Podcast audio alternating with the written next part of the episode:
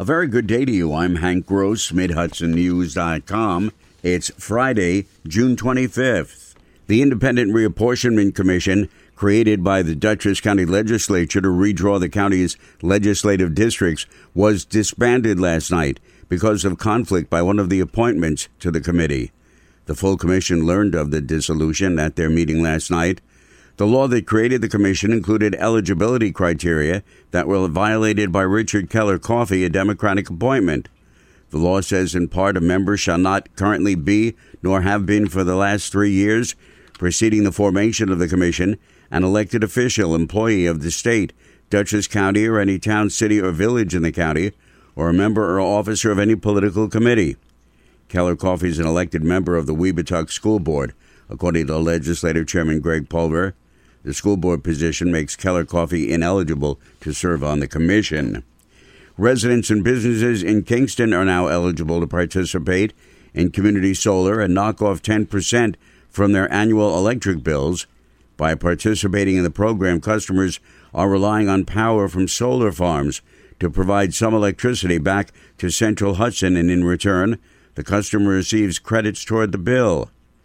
Ellie Gartenstein, the city's environmental specialist, said participating in the program with Ulster County and Solarize Ulster will also provide benefits for the environment.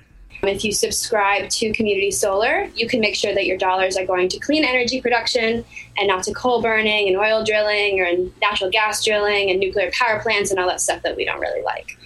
Uh, your investment in a community solar project uh, will help expand uh, solar infrastructure. Mayor Stephen Noble says community solar directly supports clean renewable energy resources and saves residents money without having to install costly solar panels on their home or property. The U.S. Military Academy will welcome more than 1,200 candidates from every state in the nation over three days from June 26th through the 28th. Reception Day will be staggered to accelerate public health guidelines and incorporate non pharmaceutical interventions to safeguard the health and welfare of all cadet candidates, families, and community members.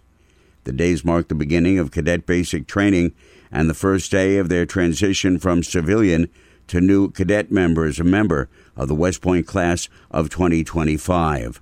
State Senator James Skoufis met with local officials, environmental advocates, and members of community organizations yesterday to put pressure on Governor Cuomo to sign into law the new Emerging Contaminants Bill, which provides universal water testing in the state.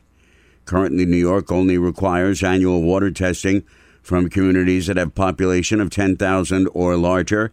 An estimated 2.5 million New Yorkers live in areas with a lower population and, as a consequence, are not required to have their water tested.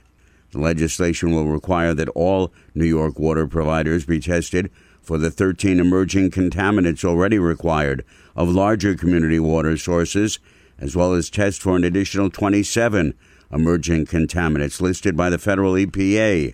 The list of contaminants includes PFAS, PFOS, and PFOA, which were the cause of Newburgh's water contamination crisis.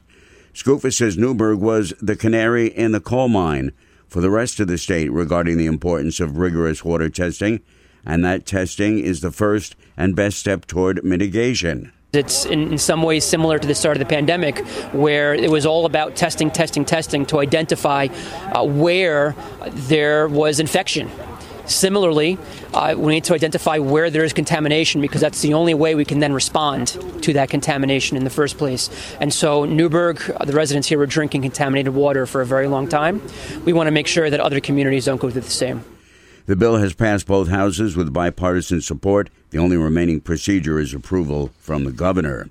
Orange County Health Commissioner Dr. Irina Gelman has been honored with the 2021 Robert N. Essex Esquire Liberty Bell Award. The award is presented annually by the Orange County Bar Association and the Women's Bar Association of Orange and Sullivan Counties. The award recognizes men and women for outstanding community service and for exemplifying the principles encompassed by the theme for each Law Day. Dr. Peter Grant Jordan has been named the new president of Dutchess Community College by the State University of New York Board of Trustees. Jordan succeeds Dr. Pamela Edington, who retired in July of 2020. The new position will take effect on August 2nd. The college's acting president, Ellen Gambino, guided the school through several months of the pandemic, and one of her final acts was a grandiose ribbon cutting ceremony unveiling the new Dutchess Community College Aviation Center at Hudson Valley Regional Airport, formerly known as Dutchess County Airport. I'm Hank Gross, MidHudsonNews.com.